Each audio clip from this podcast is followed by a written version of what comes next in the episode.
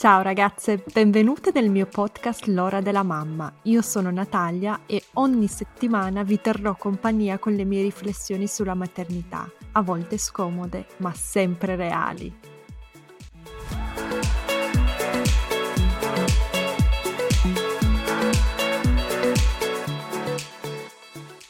Ciao ragazze, oggi con me ho Marta Gelen, dietista e mamma di due bambini. Ciao Marta. Ciao Natalia, che piacere essere Ciao. qui con te. Grazie mille finalmente per avermi invitato. Finalmente ci sentiamo.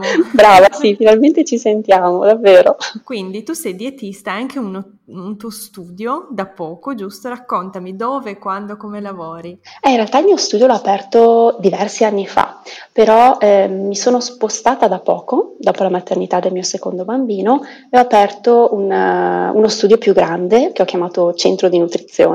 E prima mi trovavo in uno spazio più piccolino con due uffici, una sala d'attesa e invece adesso lo spazio è più grande, abbiamo tre ambulatori, eh, c'è una segretaria, insomma eh, è più strutturato, ecco.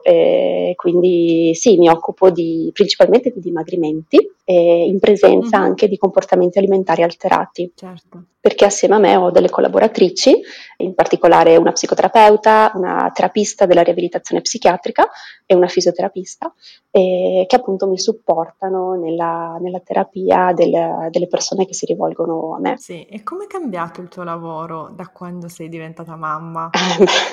è cambiato completamente.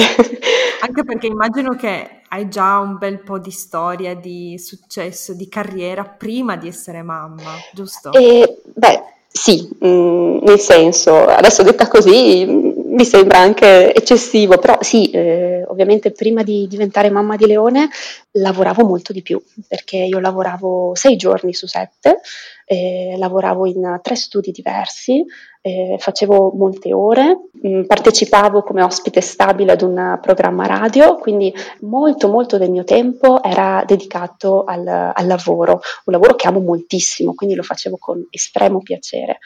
Poi con l'arrivo di, di Leone ho dovuto rimodulare tutto.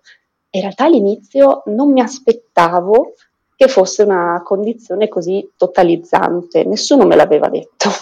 Le mie amiche non avevano ancora avuto figli, quindi è stato insomma un bel colpo. E ho dovuto rimodulare i tempi del lavoro, ho lasciato un, uno studio nel quale lavoravo, nel quale mi trovavo molto bene, ma per motivi di distanza non sono più andata. Mm. Ho, ho preso la specialistica mentre ero incinta di Leone, tra l'altro, e ho fatto la tesi in pochissimo tempo perché dovevo laurearmi entro marzo, perché poi ad agosto sarebbe nato il mio bambino, e quindi insomma è stato un po' una rincorsa nei mesi precedenti e poi quando è nato il bambino c'è stato il, lo stop e il cambiamento completo di vita. Eh già, sì. Quello che hai detto mi, mi, torna in realtà nella vita spessissimo quando parlo con le mamme. Dicono tutte, ah, io pensavo fosse solo un piccolo cambiamento quello del figlio e poi invece quando arriva, soprattutto per chi ha una vita piena di cose, fa tanto nella vita, è un cambiamento drastico, cioè devi proprio riguardare rifare tutto. Devi rimodulare tutto da zero e non l'avevo preso in considerazione, cioè io ho lavorato fino a eh, fine luglio, il 23 agosto è nato il mio bambino e a metà ottobre io ero ancora in studio, nuovamente in studio, avevo già fissato degli appuntamenti. E l'idea era di lavorare più giorni a settimana con il bambino lì vicino a me, nello studio vicino, mm, che stava con mia madre. Poi in realtà è stato un incubo i primi mesi, fino a gennaio è stato un incubo perché ho ridotto le ore di lavoro solo un giorno a settimana, perché appunto ho visto che non era fattibile, io la notte non dormivo, il bambino piangeva disperato in macchina, quindi il viaggio per arrivare in studio, che era una mezz'oretta, era veramente il viaggio della speranza, perché dovevo fermarmi almeno due o tre volte per allattarlo, perché guidare con un bambino disperato che ti urla nelle orecchie è una cosa che non consiglia a nessuno, secondo me è anche proprio pericolosa dal punto di vista della sicurezza stradale. E quindi arrivavo in studio sfinita, non, non ero performante come prima e perciò appunto mi sono dovuta prendere un po' di pausa in più E da gennaio poi le cose sono andate un pochino meglio, Leone era un po' più grande, cioè parliamo, era un bambino di nemmeno due mesi a ottobre, quindi ci sta insomma che si facesse anche sentire. Ma ripeto, la, non, non, me lo aspettavo, ho dovuto proprio scontrarmici contro e, e rimodulare tutto. Eh sì. Ora va bene, però ti dico la verità, non è stato facile assolutamente. Sì. Io penso che quando ero incinta di Emilia ero convinta che una volta nata lei io potessi fare un master qua a Vienna, benissimo, io non ho neanche parenti qua o, o genitori, non ho nessuno, no? oltre a mio marito che lavorava in un'altra città, quindi io convinta dicevo no, no, mhm. ma io vado all'università appena nasce, qual è il problema? Lo fanno tutte, no? E poi mi è proprio caduto il mondo addosso, mi sono resa conto con la sua nascita, anche lei tra l'altro piangeva tantissimo in auto, piangeva tantissimo sul tram, nel passeggino, nella fascia, ovunque, cioè proprio non potevi portarla nei luoghi pubblici perché piangeva. Sì, poi tutti ti guardano come se fossi esatto. una madre degenere, cosa stai facendo? Esatto. Sì, ti chiedono ma perché non la allatti? Perché no? Ragazzi, l'ho allattata le, le ore, 5 ore precedenti, cioè, senso... Ti chiedono ma che cos'ha? che cos'ha? Che cos'ha? Esatto, Mannaggia, sì. saperlo. E quindi sì, anche per me è stato un cambiamento veramente enorme. Io pensavo che potessi continuare la mia vita di prima aggiungendo un puzzle, no? Mhm. un tassello. E invece è proprio il contrario, tu devi Adattare la tua vita. cambiare tutto. È vero, è vero. esatto. E qui aveva ragione Freud con, eh, chiamando His Majesty or Her Majesty the baby, no? È proprio è diventata la reginetta della casa e tutto ruotava intorno a lei, la mia vita, la vita della coppia, tutto quanto. Ma torniamo a te, per quanto riguarda la radio, cosa facevi in radio? Questa mi è nuova. Seguivo, eh, cioè, ero l'ospite fissa di un programma. Eh, di un programma che parlava di alimentazione e niente, ogni settimana parlavamo di un nuovo argomento relativo all'alimentazione, c'erano le domande degli ascoltatori, era una cosa veramente molto molto piacevole, molto bella, quindi una delle cose più belle che, che ho fatto, devo dire la verità. E tutti i giovedì mattina ehm, facevamo la diretta con questo programma radio. E, ehm, dopo la nascita, ovviamente anche quando ero incinta andavo a fare eh, le dirette, dopo la nascita del mio bambino eh, ho visto che non era possibile, inizialmente andavo e c'era la, la moglie della, del, dell'editore della radio che teneva Leone, poi però ovviamente è stata una cosa che abbiamo fatto una volta, ci siamo resi conto che non era fattibile e perciò abbiamo iniziato con le registrazioni, quindi andavo lì una volta al mese e registravamo le quattro puntate poi però io ho avuto proprio un crollo, mi ricordo una volta stavo registrando, in studio e sono tipo svenuta, ero sfinita e quindi ho detto no, devo proprio prendermi una pausa. E, e mi sono presa una pausa pausa che sta durando tuttora, anche se ogni tanto ci sentiamo, perché è una cosa che proprio mi piacerebbe riprendere a fare. E riprenderò a farla, perché è, è proprio bello, c'è un bel contatto con gli ascoltatori, era una cosa molto molto carina e ti dirò anche che dal punto di vista della, del lavoro dava comunque visibilità, richiamava molte persone, quindi sì, è stato proprio il periodo in cui facevo la radio, il periodo in cui anche i miei canali social, all'epoca Facebook, perché parliamo di 5, 6, 7 anni fa, sono cresciuti tantissimo in quel periodo, anche grazie appunto a questo tipo di, eh, a queste dirette che, che, facevamo, ecco. Certo, ma tra l'altro se ti posso dare un consiglio con la voce che sì. hai, potresti benissimo fare un podcast sempre su eh, gli stessi argomenti, non devi per forza tornare in radio. Però ti dico, era bello in radio perché c'era, a parte il contatto con la, la, presentatrice del programma, con Monica, che è una persona di una dolcezza infinita, di una bravura infinita,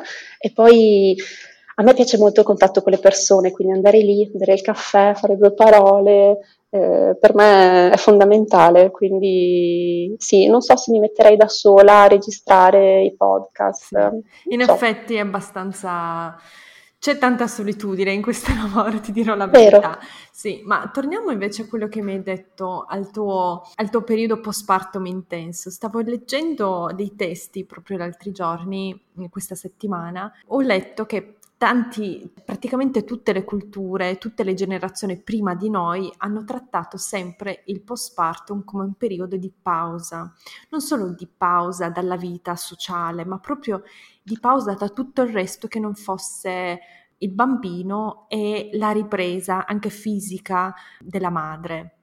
E leggevo della, della cultura cinese e di come le donne in Cina, uh-huh. uh, storicamente ma ancora oggi, uh, vengano proprio richiuse in casa per 40 giorni e qualcuno, vabbè, le persone più ricche possono permettersi magari una dula, le altre hanno zie, prozie, nonne, madri, insomma, suocere, altre donne della, della famiglia che cucinano per loro piatti molto ricchi, uh, zuppe, eccetera, a base di carne, per farle riprendere proprio dal parto, farle tornare in vita con un'altra identità sì. quasi, no? metaforicamente parlando.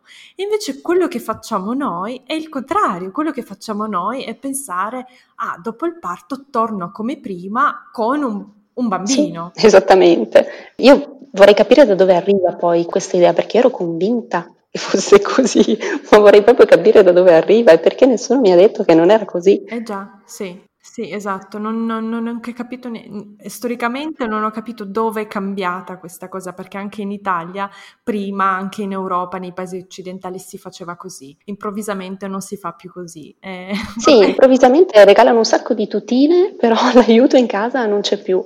Cioè, io mm, ricordo, vabbè, mia sorella abita lontano perché abita in Toscana, io sono in Veneto, la mia migliore amica abita in Sudafrica e quindi non avevo effettivamente nessuno di così vicino da potermi eh, supportare. Eh, sì, ok, telefonicamente, già quello era una cosa comunque importante, però avevo proprio questi ricordi di questi pomeriggi lunghissimi, invernali, eh, non arrivavano più le otto, che è l'orario di rientro del mio compagno, e con questo bambino mi sentivo veramente sola, ecco.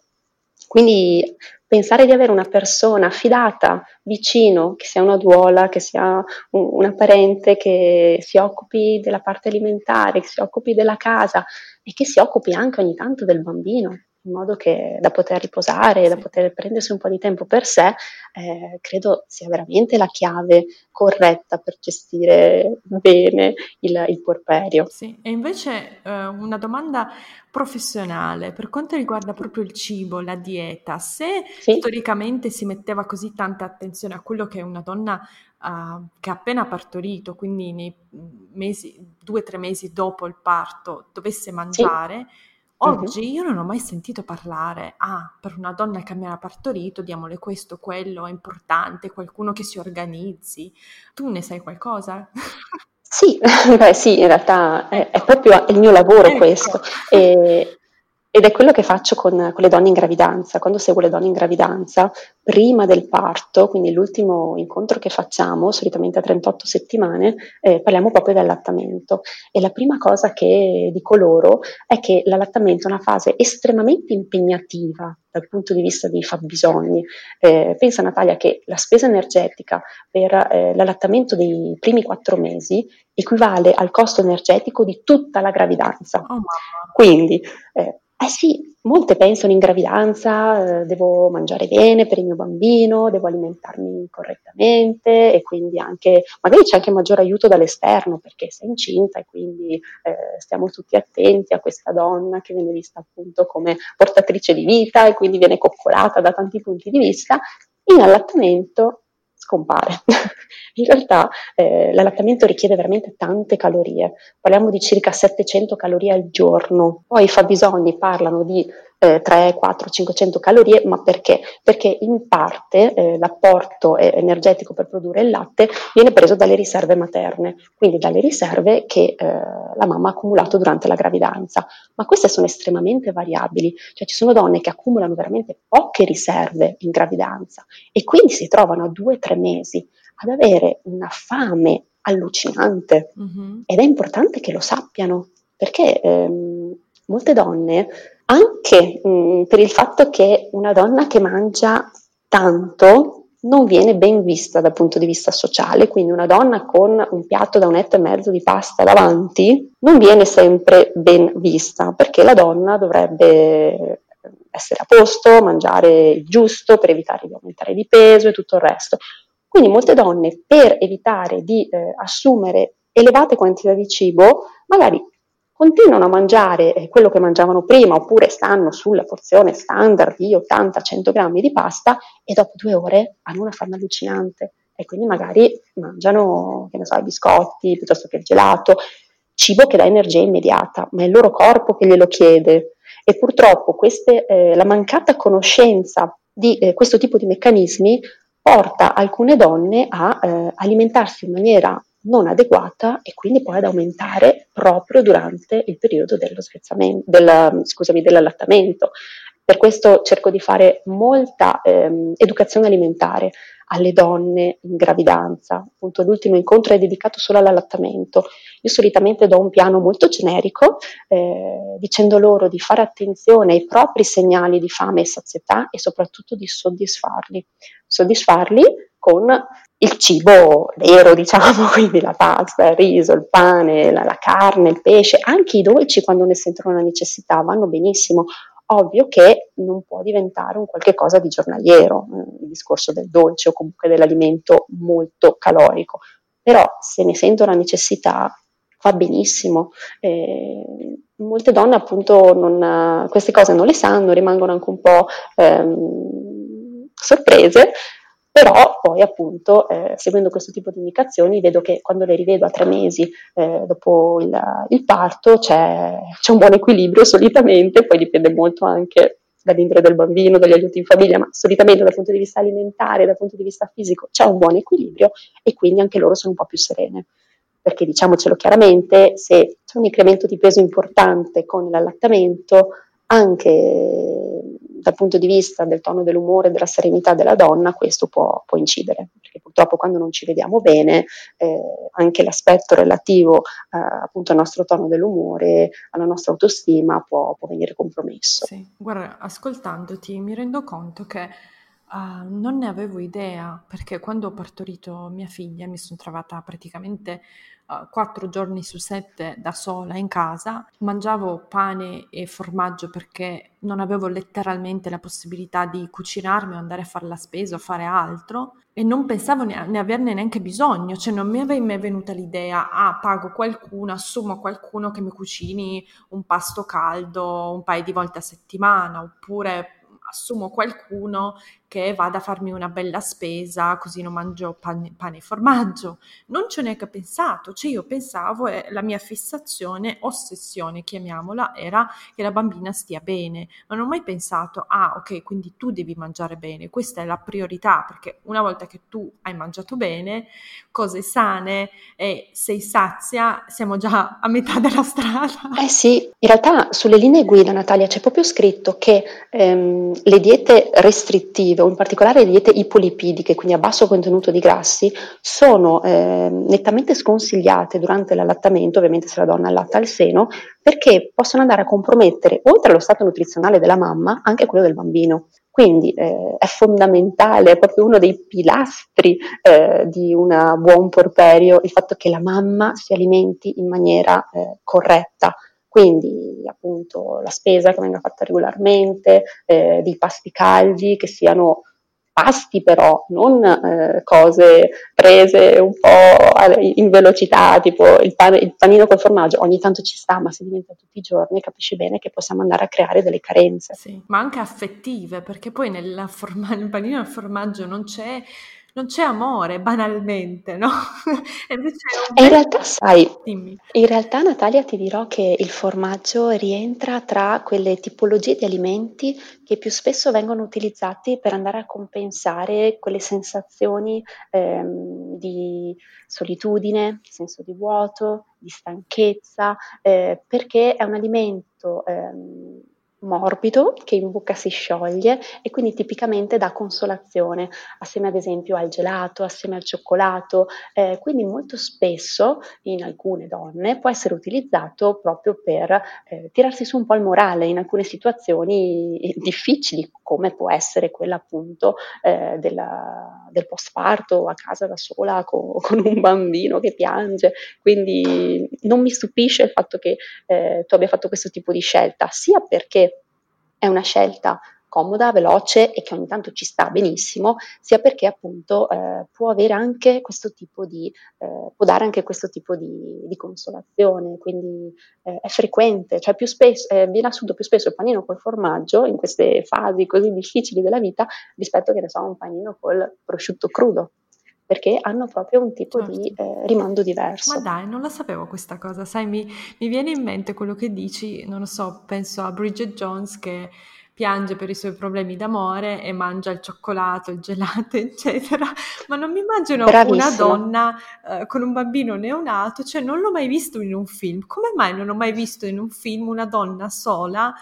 Uh, con un bambino neonato a, co- a, sola in casa, magari, non so, a New York come Bridget Jones, che piange o magari è triste e si mangia il formaggio. Cioè non c'è proprio nella nostra cultura questa idea, giusto? No, ma perché se vai a vedere nei film le donne, a parte che partoriscono e sono subito dopo bellissime, ma eh, che ne so, vengono i parenti o gli amici a casa e loro sono perfettamente in forma, con il bimbo che dorme tranquillo sulla sua colletta e fanno un bel aperitivo con gli amici a casa in ordine e quindi insomma viene data una visione completamente distorta della realtà nei film, ecco. Eh, quindi le pene d'amore sì, sì eh, le pene post parto no, quelle non le facciamo vedere. Esatto, ma tu come dietista cosa consiglieresti a una mamma che magari ci ascolta adesso incinta e si deve preparare psicologicamente, ma anche magari organizzarsi alla cucina, chi le preparare il cibo dopo e pensare a quello che cucinerà, mangerà, comprerà da mangiare? Bravissima Natalia, questo è un punto importante. Io consiglio di organizzarsi prima, cioè durante la gravidanza, quando c'è più tempo per sé, quindi tempo proprio di cura per sé, utilizzare questo tempo per organizzare in modo da avere del cibo mh, sano eh, pronto in casa. Però di solito non consiglio come molti fanno. Mi faccio le lasagne, mi faccio i cannelloni, tutti i cibi che magari hanno anche una digestione un po' più lunga e sono laboriosi da fare consiglio proprio di eh, preparare, che ne so, i contorni di verdura, quindi la verdura cotta che può essere utilizzata per condire la pasta o appunto proprio come contorno di un secondo piatto o anche semplicemente acquistare quella surgelata e che sia molto veloce da, da preparare, eh, dei condimenti per i primi, quindi il ragù, il ragù di pesce, eh, ragù di lenticchie, avere in congelatori dei minestroni, dei secondi piatti veloci, quindi le fettine di pollo già pronte piuttosto che i pesci, i filetti di pesce già pronti, e organizzarsi, eh, magari che ne so, col fruttivendolo fruttivendolo di fiducia o con la vicina, con un'amica, eh, per avere la spesa di frutta e verdura due volte a settimana in casa. Ovvio che se sono a casa e ho a disposizione, che ne so, in questo periodo dell'uva, eh, delle mele, delle pesche, le mangio volentieri. Se sono a casa, non ho niente in frigo, ho una fame allucinante e le uniche cose che ci sono sono il pezzo di formaggio o i gelati in congelatore, è ovvio che andrò a mangiare quelle, cioè stiamo parlando di un bisogno primario che è quello della fame e eh, per soddisfarlo in maniera adeguata devo avere del cibo adeguato in casa. Sì, assolutamente. Quindi organizzarsi è proprio la primissima cosa, eh, chiedere aiuto appunto ai parenti se ci sono, ad amici, oppure per dire in Italia c'è una catena di supermercati che eh, offre la consegna a casa gratuita alle, eh, ai genitori eh, che hanno bambini eh, di età inferiore ad un anno, quindi per il primo anno di vita la consegna a casa è gratuita. E questa trovo Ma che sia dai, una cosa molto... veramente? Eh sì, eh sì. Bellissimo. Sì. Però non serve la mia zona, solo nelle grandi città, però c'è, quindi ecco, questa è anche una cosa, una bella cosa che hanno fatto. Sì. sì. Il libro dell'autrice che leggevo ieri, lei spiegava che dopo uh, la nascita del suo terzo bambino, lei vive a Los Angeles, in America, negli Stati Uniti, ha aperto una specie di start-up e cucinava per le neomamme, cioè cucinava proprio dei curry, delle zuppe, dei sì. goulash, non lo so come si chiamino, comunque cose molto sì. ricche e le mandava alle neomamme sì. no? nei barattoli di vetro e questo suo business ha preso, cioè si è, no, senza nessun tipo di marketing online, social media, proprio tra le mamme ha avuto un sacco di successo, infatti adesso è un business vero e proprio, lavora con tantissime persone nella sua regione e molto famosa anche, pensate. Eh ma se ci pensi è andata proprio a coprire un bisogno della popolazione che in questo momento è rimasto, è rimasto scoperto. Quando sono sì, cambiate le, le, famiglie, perché non si vive più assieme a eh, nonne, suocere, cugini, eccetera, eh, è rimasto proprio scoperto questa, questa, necessità. Questa ragazza, questa signora è andata a, a coprirla con questo tipo di, di servizio, quindi tanto di cappello, ha fatto veramente del bene alla comunità, quindi brava, bene. Fortunatamente anche qui, dopo il lockdown, molti eh, ristoranti, bar, gastronomie si sono attrezzate anche per il delivery, quindi anche questo potrebbe essere una, una soluzione. Ecco. Sì, a pagamento, ma comunque io dico sempre sì. che uh, quel periodo lì è veramente importante. Quindi io col senno di poi, anche se in quel momento lì avevamo, uh, nel mio caso, avevamo appena comprato l'appartamento qua a Vienna, quindi non volevo proprio spendere troppi soldi, ma col senno di poi avrei dovuto farlo, cioè mi sarei dovuto... Sì avrei avuto bisogno di qualcuno che mi dica Natalia questo è il momento giusto, puoi prenderti anche, non lo so, un tè, non lo so, chiedere i soldi a qualcuno, ma fallo. Non è questione di soldi, è questione della tua salute mentale, fisica. Il tuo equilibrio, tuo equilibrio psicofisico. Assolutamente, sì. è importante. E anche della salute del bambino, perché se poi ci butti dentro il bambino, di solito le cose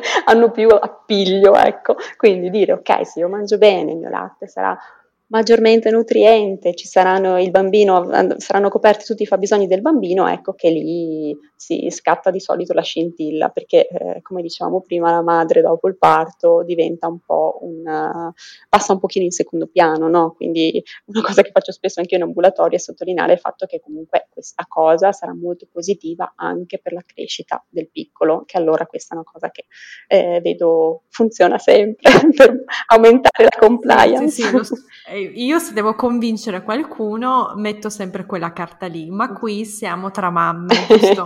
e la mia comunità di mamme sa già riconoscere questo discorso e sa anche la mia opinione su questa cosa. E allora ti dico, dico la verità. Che, eh, la verità è che il bambino comunque eh, le sue richieste vengono in qualche maniera sopperite perché eh, il, la natura fa in modo che ehm, il corpo vada a prendere dalle, risol- dalle riserve materne.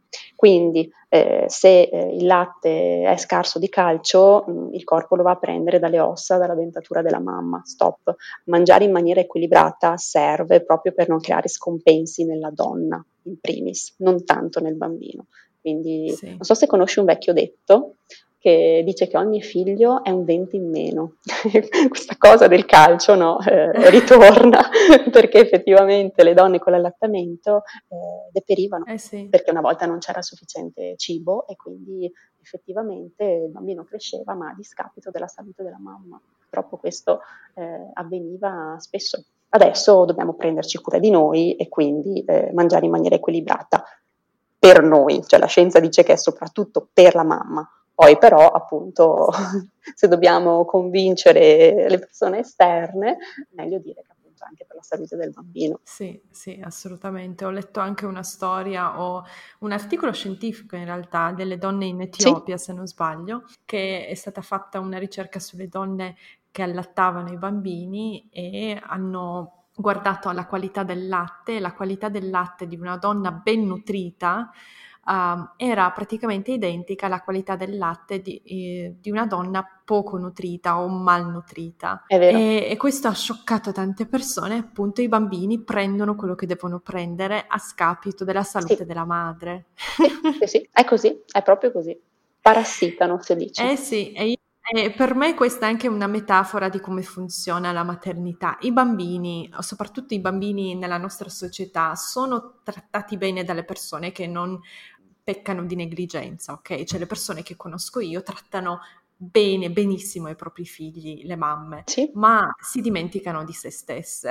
Sì, è verissimo Natalia, questa cosa io la vedo in ambulatorio tutti i giorni, io ho a che fare con donne. Tieni presente che il 90% delle persone che si rivolgono a me sono donne, sono donne dai 25, 30 ai 45 anni, quindi siamo in piena età fertile, sono donne che hanno spesso figli e, e quindi spesso succede che si mettano da parte e non solo nel periodo immediatamente dopo la nascita di bambini, ma anche negli anni a venire, cioè questa diventa proprio una modalità di comportamento che si portano avanti negli anni. Eh già. Sì, e poi sì, vengono da te per quali motivazioni? Allora, io in, qui nella zona o comunque nel mio settore sono appunto conosciuta perché tratto di dimagrimenti in presenza di comportamento alimentare alterato. Quindi ti faccio un esempio pratico per capire. È venuta una, una ragazza, una signora sui 45 anni che ha tre figli, adesso sono grandicelli, quindi vanno tutti a scuola e ha questo problema di fame emotiva e abbiamo provato a fare un diario per capire come mai ci fosse mm. questa problematica, quali sono, come si sente prima di cercare questo tipo di alimenti. Eh, anche nel suo caso si trattava di alimenti eh, morbidi, ok? Quindi la consolazione eh, c'era come elemento. E lei si è resa conto che era stanca. Lei andava al lavoro, rientrava a casa, era stanca, ma non poteva fermarsi nella sua testa, no? quindi lei aveva abituato il suo corpo a non fermarsi, ma a continuare. Quindi mangiava qualcosa per avere energia per andare avanti a seguire i figli, fare le lavatrici, fare le cose che nella sua testa doveva fare. Quindi eh, quando era stanca lei non riposava. Ha iniziato a riposare quando era stanca, quindi farsi un bagno caldo, una doccia, stendersi un pochino, già che si trattasse di eh, chiamare un'amica, uscire a bere un caffè, che si trattasse di stendersi e dormire, e la fame emotiva si è ridotta. Mm. Ma questo è un tipico caso di una, una, strategia che è stata messa in atto nei primi anni di vita del bambino, nei quali non poteva dormire. No? Quindi se tu hai un neonato vicino sei stanca, ma eh, che so, sta gattonando, devi comunque sorvegliarlo, non puoi metterti a dormire e lasciare che faccia il suo corso, no? Quindi sarebbe, eh, saresti una madre degenere perché il bambino va sorvegliato, giustamente. E, ehm, e quindi lei ha, ha messo in atto questo, questo tipo di dinamica, quindi anziché chiedere aiuto per riposare, si teneva sveglia e l'ha portata avanti negli anni e questa l'ha portata a aumentare di peso in maniera importante. Sì.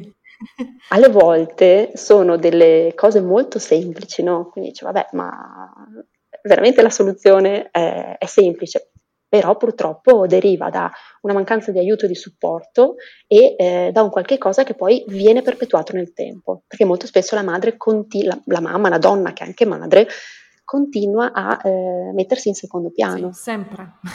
in Italia poi è quasi una moda eh sì, purtroppo, eh sì. Ma eh, per quanto riguarda invece le diete, sì. mi stupisce questo dato che la maggior parte delle tue clienti siano donne, eh, donne anche giovani.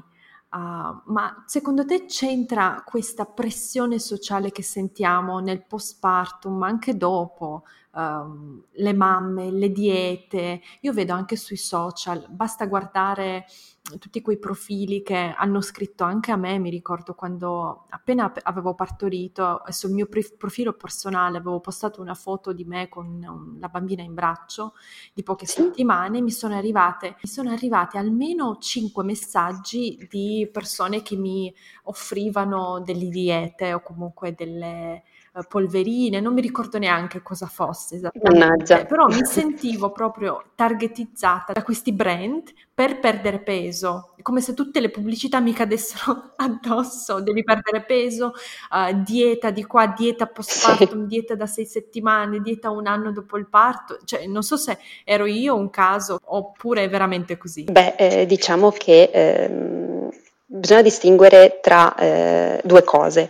Un conto è una dieta fatta da un professionista che mira a migliorare la tua qualità di vita, che non sempre significa dover perdere peso. Esempio, nel postparto o comunque in situazioni molto eh, impegnative per la donna, sicuramente non ci mettiamo a fare una dieta restrittiva che diventerebbe un ulteriore fattore di stress.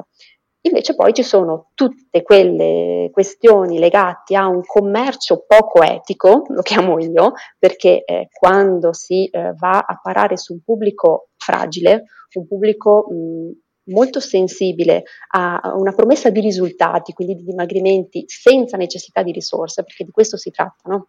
Quindi prendo la polverina e, e quindi non devo organizzarmi per fare la spesa, andare a prendere il cibo fresco, cucinare il cibo fresco, fare attività fisica, che sono tutte risorse necessarie in una dieta dimagrante. No? Quindi queste risorse in questo momento non ce le ho, ma non perché non sono in grado, ma perché sto vivendo un momento eh, molto impegnativo in cui tutte le mie risorse sono concentrate sul bambino ed ecco che arriva la soluzione priva di queste risorse, che però mi fa ottenere il risultato, dicono loro. No? Quindi eticamente assolutamente scorretto.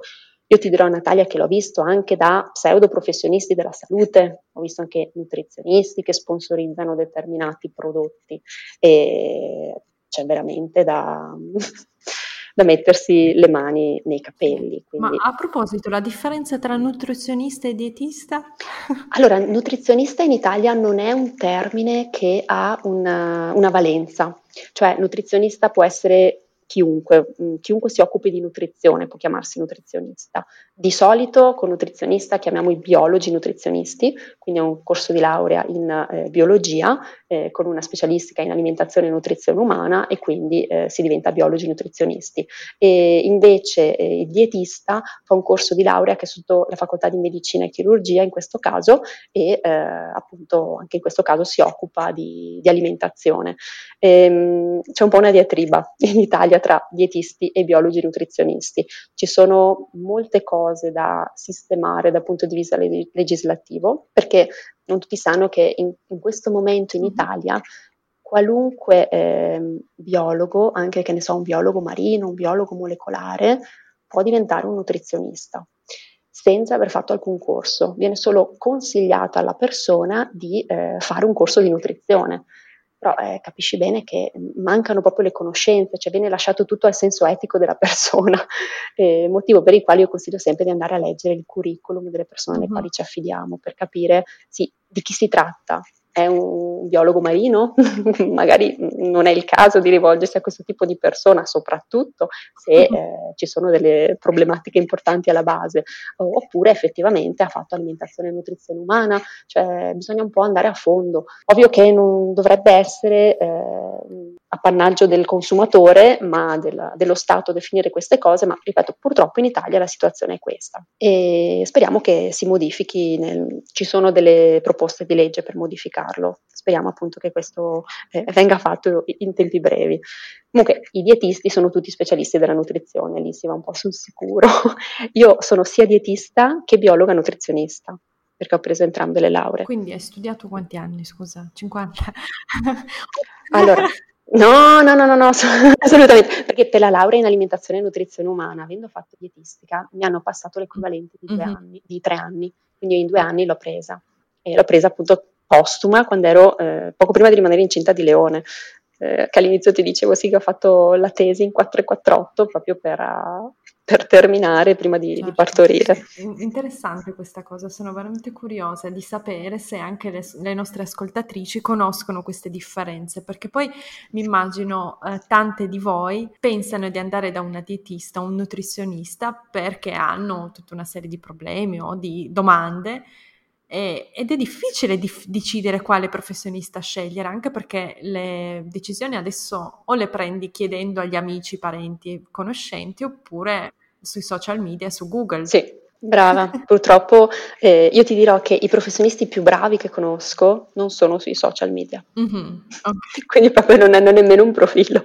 Que- ovviamente io ce l'ho, quindi eh, no, questo va un po' in contrasto con quello che, che faccio, però... Eh, ti dirò che appunto va sempre valutata la persona e non la notorietà sui social, quello non, non è un indice di eh, competenze.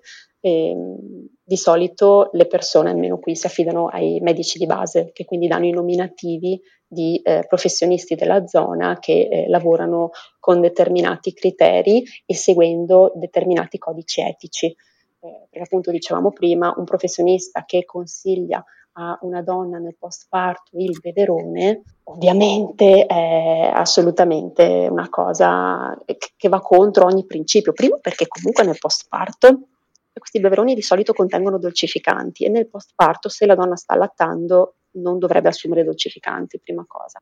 Secondo, perché comunque eh, non insegnano alla donna ad alimentarsi correttamente, eh, cioè sono appunto sostituti dei pasti, frullati, che sì, per carità sono comodi, nel senso che non dobbiamo preparare più di tanto, però non, eh, una volta che non acquisto più quelli, sono appunto di partenza. Certo. Marta, e tu invece cosa consigli? Adesso mi hai detto una cosa che non dovrebbero mangiare le donne in, uh, in postpartum, ma tu cosa consigli di mangiare? Soprattutto sono curiosa, tu cosa hai mangiato? Io ti ho raccontato del mio pane e formaggio, tu cosa hai mangiato nei tuoi due postpartum?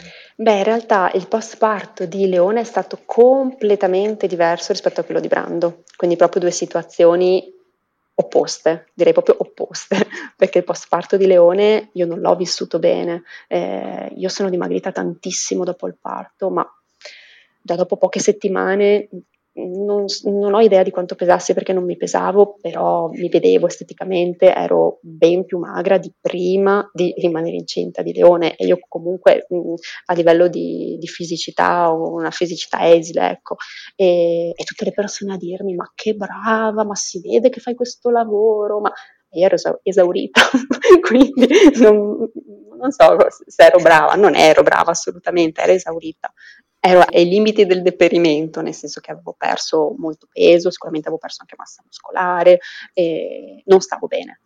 Con Brando invece eh, le cose sono andate decisamente meglio e anche dal punto di vista fisico, diciamo adesso che Brando un anno sono rientrata nella, nella, fisicità che avevo prima, pur con tutte le modifiche dovute al parto, perché comunque un corpo che eh, porta all'interno di sé un bambino, lo fa crescere per nove mesi e poi eh, lo allatta, eh, ci sono comunque delle modifiche appunto, eh, però adesso diciamo che sono tornata a vestire i vestiti di prima e tutto il resto.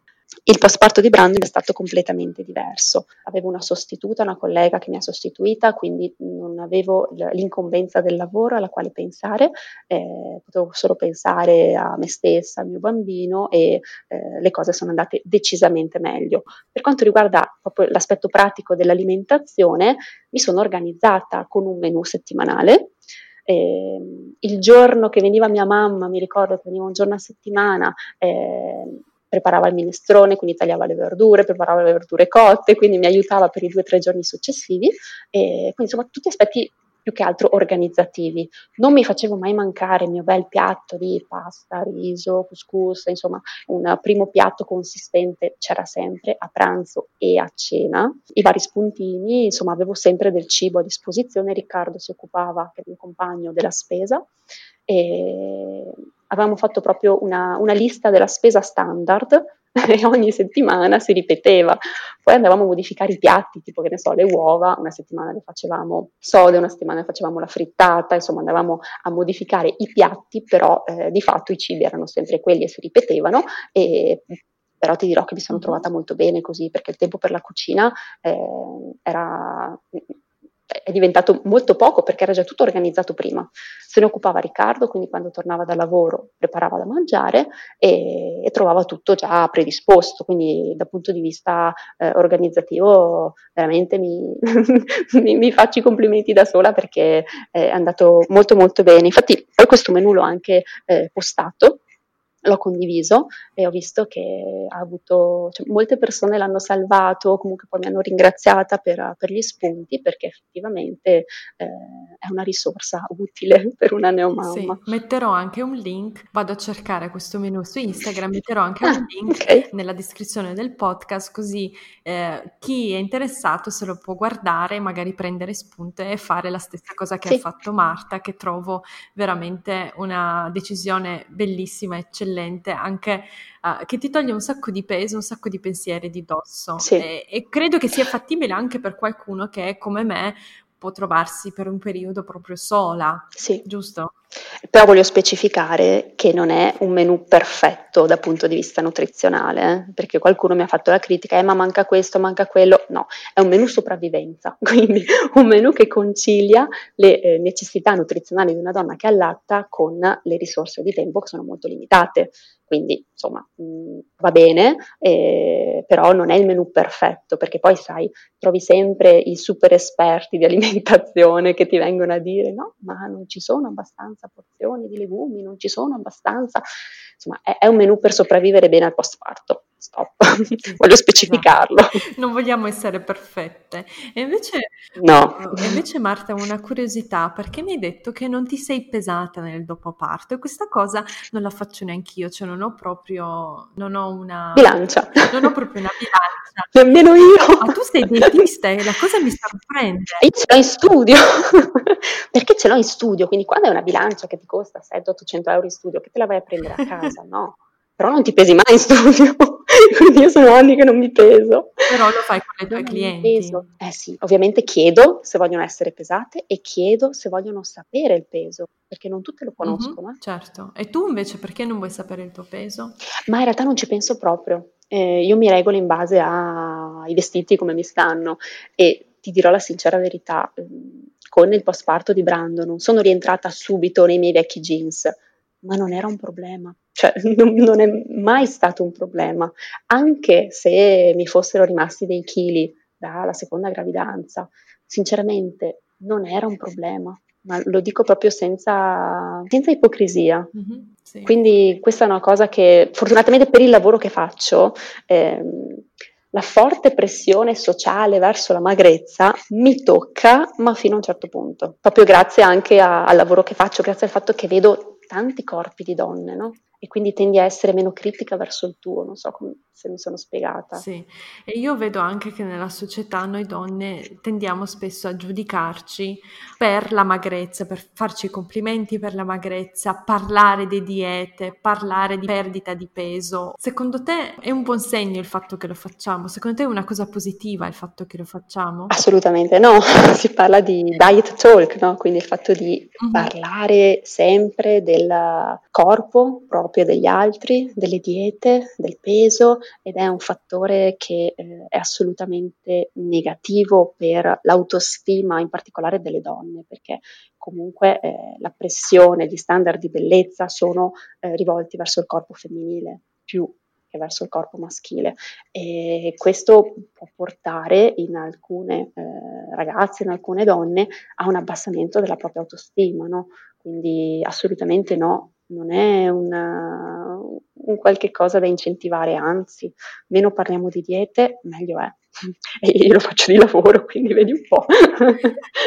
ci parlo tutti i giorni. Fai la dietista. Sì, ma guarda Natalia, ci sono degli, degli aneddoti che veramente sono, non so se divertenti o allucinanti, non lo so, però eh, le persone che fanno il mio lavoro stanno continuamente sotto la lente di ingrandimento per quanto riguarda il corpo e per quanto riguarda quello che mangiano. Eh, a me succede spessissimo che eh, mm-hmm. delle persone facciano dei commenti sugli alimenti che assumo, perché se mi vedono bere una Coca-Cola, aiuto, ma cosa fai? Ma tu sei una dietista? Sì, sì, mi dicono così.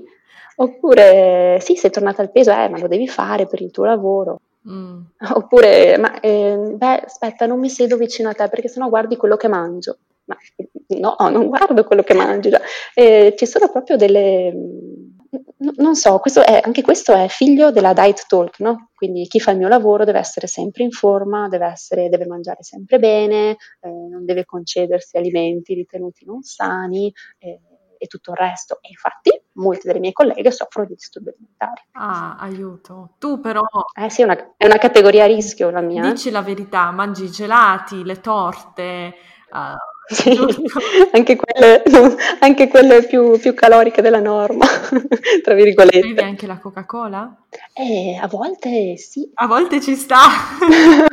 ci sta anche quella. No, ma è successo, pensa, al compleanno di Riccardo, eravamo fuori a pranzo, c'era un'amica che ha preso una Coca-Cola e io ho detto, me ne dai un po', volevo assaggiarne un po'. E una persona sul tavolo mi fa, ma cosa stai facendo? Io l'ho guardato faccio, ma guarda, gliel'ho chiesto, come se Fa, ma no, ma tu sei una dietista, bevi la Coca-Cola, così, è successo proprio così. Faccio, eh sì, cioè, ho chiuso il discorso. Ma quindi si può bere, l'altra domanda, ma quindi si può? Sì. Ah, e si apre il dibattito. Perché il discorso non è essere perfette, giusto Marta? Cioè quello è il discorso no. della nutrizione. No. Il discorso è che tutti gli alimenti sono concessi, non esistono cibi buoni o cibi cattivi, noi possiamo mangiare tutto, si tratta di frequenze, quindi se eh, che ne so, la, la, verdura la dovrei mangiare due o tre volte al giorno, la Coca-Cola no, come presa una volta ogni tanto in determinati contesti. Quindi eh, ecco, la differenza sta solo nella, nelle frequenze, non della bontà o meno degli alimenti.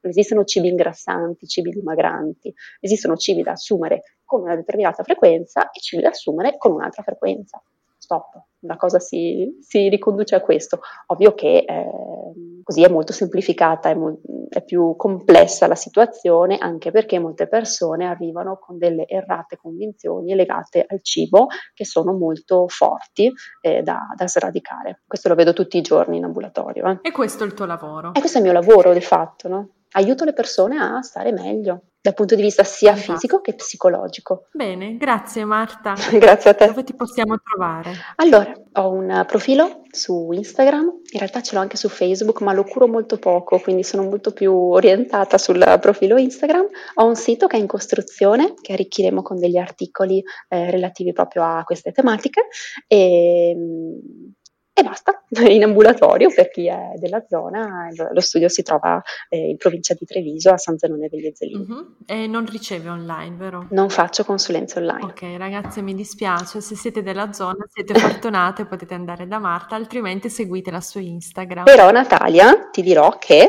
a breve partirò anche con i corsi online, infatti ti devo chiedere due o tre dritte in merito, partirò con i corsi online su eh, la, anche sul, sull'alimentazione dopo, dopo la, la, gravidanza, nel post parto, quindi cercherò di dare anche delle indicazioni da questo punto di vista. Perfetto, io appena ci saranno delle informazioni da Marta, ragazzi, metto tutto nella, nel box descrizione così avete le, tutti i link utili a portata di mano. Grazie Marta. Grazie a te, grazie mille. Ciao. Ciao.